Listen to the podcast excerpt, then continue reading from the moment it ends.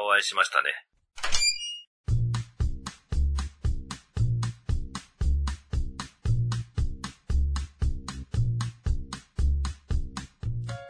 憑依ってどういうことですかね。いや別になんかさんの話をするときは、この人は興味あるなと思うんですよ。あ、人としてなんかこう得られるものがあると思ってるんだと思う。もしくは尊敬してる部分があるのかもしれない。でも茶粕さんにはそれを感じないんですよ。あーっていう感じで、本当にこれあのこれの高井さんの悪いところになっちゃうかもしれないですけど、はい、人に興味があるって言ったことがあるんですよ。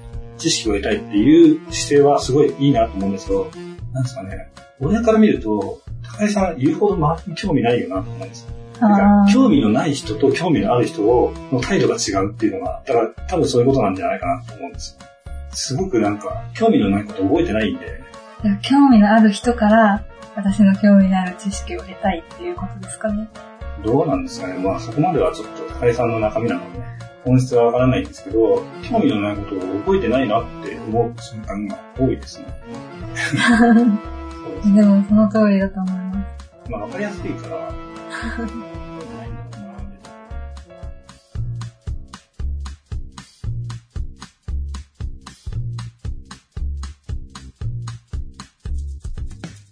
かりやすいから興味ないんだろうなってちょっと思いましたが、茶髪さんに関しても茶髪って言ったじゃないですか。そこかと思いました。でも本当に興味ある人と興味ない人は自分でも正直分かっていて、うん、態度変えてるっていう自覚はなかったので。うん、そうですね。やっぱり態度が違ったので。いい、いい面。いい方に、いい方に。態度が違ったので。最初は、その、年長者に対して敬意を保ってるのかと思ってたんですけど、今はそうは思わんというか、うん、ああ、そうだね、興味があったんだろうねっていうのと、うん、まあ、少なくとも多分それは、他の人が見てもわかるんじゃないかなと思うんです。特に女性が見たらわかるかなと思います。よくないですね。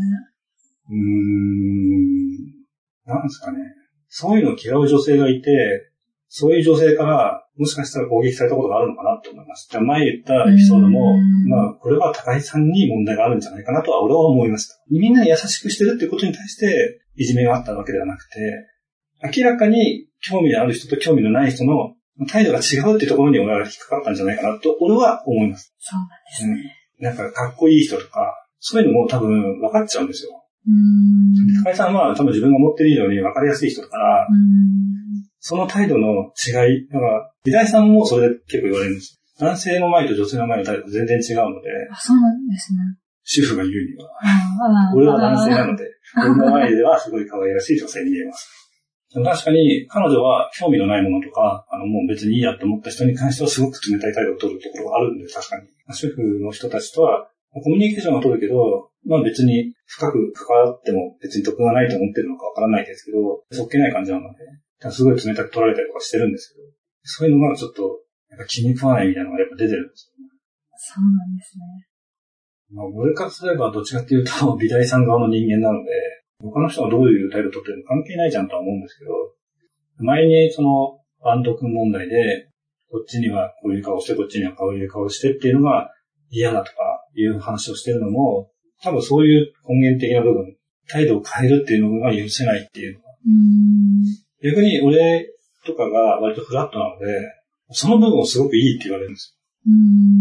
うーん、もう今高井さんと一生懸命こうやって話してるじゃないですか。はい、これバレたらやばいなと思います。フラットじゃないじゃん。フラットじゃないじゃん。もう別にみんなと話してるから、その中の一環だから、まあ、これだけですね。うん、これだけは他の人には教えられないの。二人で話したことも聞こえちゃうから。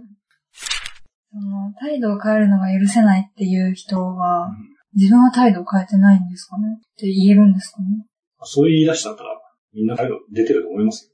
うーん、ただ、高井さんは多分、変えてない体だけど、出ちゃってるっていうのは、だからわからないんですよ。なんでそういうふうに自分が攻撃されるのかがわからない。うーん、同じだと思ってやってるから。でも出ちゃってんじゃんっていう風に見られてるんだと思うんですよ。多分そこがギャップだと思います。何が悪いのって多分思うと思うんですけど、なんかもう少しフラットにするっていうことにここを心がけた方が自分を守ることができると思うんですよね。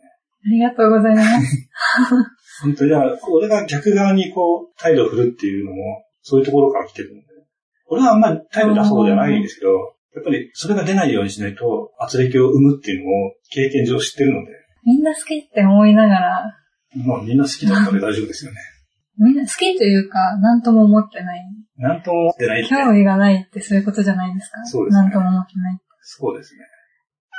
あんた喋るときは好きなので、仲良くなる、多分なってるんですけども。うーん。そんなことないですか？いや、わかんないわかんない。でも二人で話してるのを見て、仲いいなと思います。てか、俺は二人で話してる時の高井さんは、なんか楽しそうだなと思います。保健師さん、保健師さんの話をしてる時の、あの、高井さんは楽しそうだなと本当に思います。もしかしたら、保健師さんの前で、高井さんは俺の話をして、変な勘繰りをしてるんだろうなと思うんですよね。どういうことですか？なんかもうすごい、茶化すんで。茶化す？高井さんが、ジェラシーしてるとか。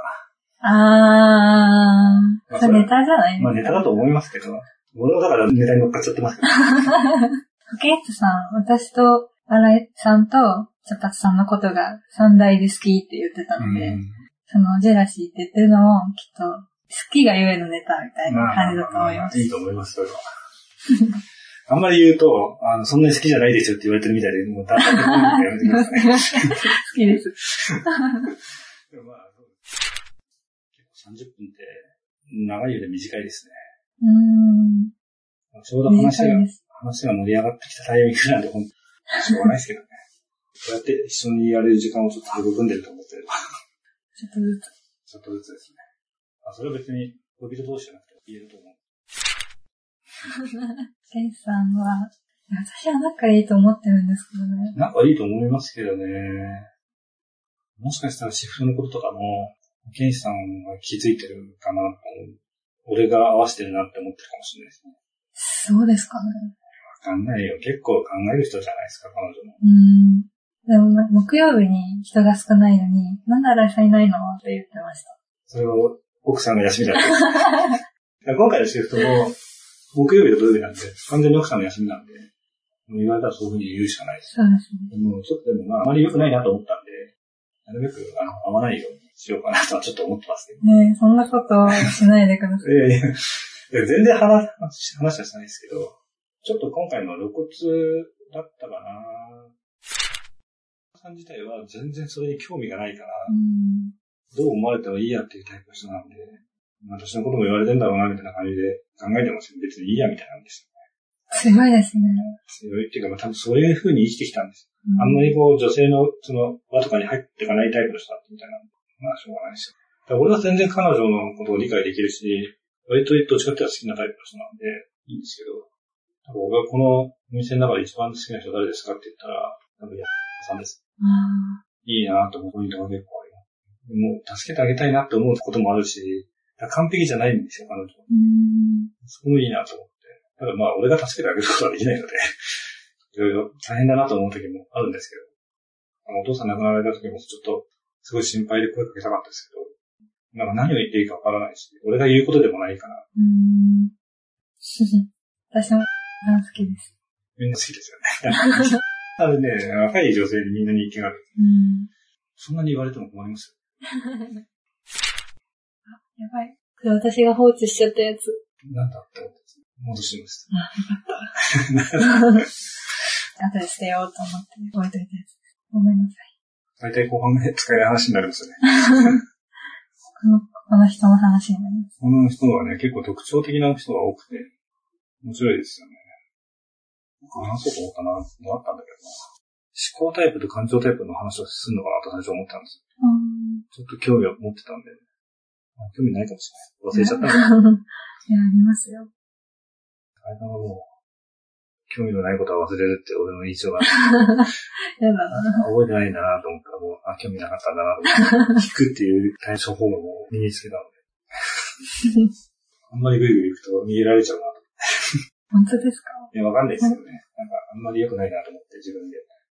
結構俺、あれなんですよね。なんか好きに、こう、違いがないって言ってるぐらいで、本当に態度とかもあんま変わらなくなっちゃうんで良くないんですよね。触ったりとかしないと。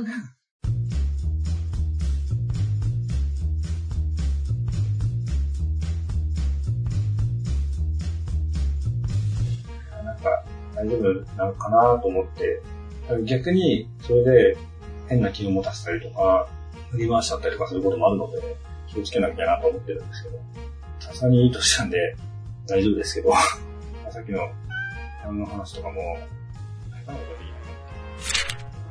この番組は思いつきを並べただけのダバなしです。実在の人物や団体、事件はおろか、事例や諸説、理論なども一切関係ありませんし、責任も取りませんのでご了承ください。この番組は夕闇動画をお送りしました。最後までお聞きくださいましてありがとうございます。番組へのメッセージは、ハッシュタグ、あじゃらこう夕闇動でつぶやくか、Gmail アドレス、夕闇動 アットジーメールドットコム までお願いします。夕闇動は、